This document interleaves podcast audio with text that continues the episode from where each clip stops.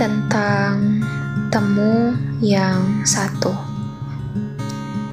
Kali ini ada sedikit cerita yang berbeda. Cerita yang mungkin juga sudah terlalu lama untuk dibiarkan tumbuh bersama luka. Hmm, bukan. Ini tidak ada kaitannya dengan masa lalu, tapi ini tentang masa depan yang masih berhayal dan berimajinasi dengan harapan-harapan yang tertunda. Ya, walaupun itu juga bukan keinginan kita, karena ini semua telah berjalan seakan tanpa adanya jarak yang berakhir dengan tujuan. Aku, aku hanya ingin bertanya tentang apa yang membuat sesuatu berjauhan, tapi itu juga melepaskan. Kalau kamu jawabnya karena keadaan, ya mungkin aku sepenuhnya setuju, karena kondisi sekarang juga tidak saling membenarkan, dan juga bukan berarti kita menyalahkan. Kita hanya terjebak bersama hal-hal yang justru membuat temu tak lagi serupa.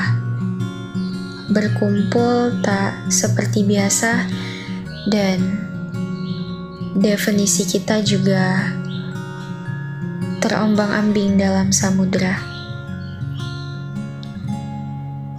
Tidak ada yang mencari dan dicari.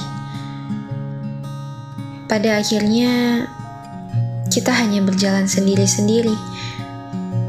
Tidak saling tanya kenapa, apalagi sekedar menegur sapa. Kehidupan baru ini terasa benar-benar mengubah kita dari jempol kaki sampai ke ubun kepala.